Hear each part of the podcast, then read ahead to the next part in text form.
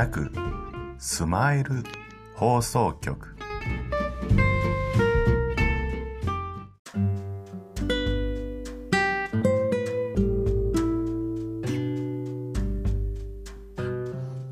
北区の皆様、こんにちは。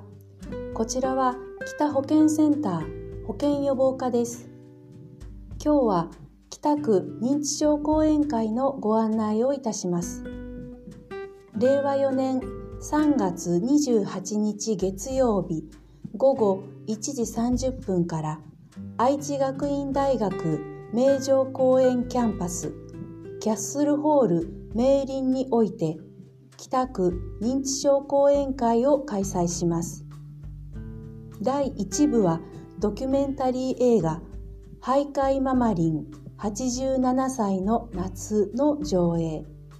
第2部は映画を振り返ってのトークイベントです。愛知学院大学の学生さんが映画を見てトークイベントに出演しています。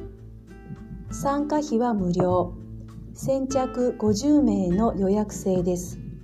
ご希望の方は北保健センター保健予防課に電話もしくはファックスでお申し込みください。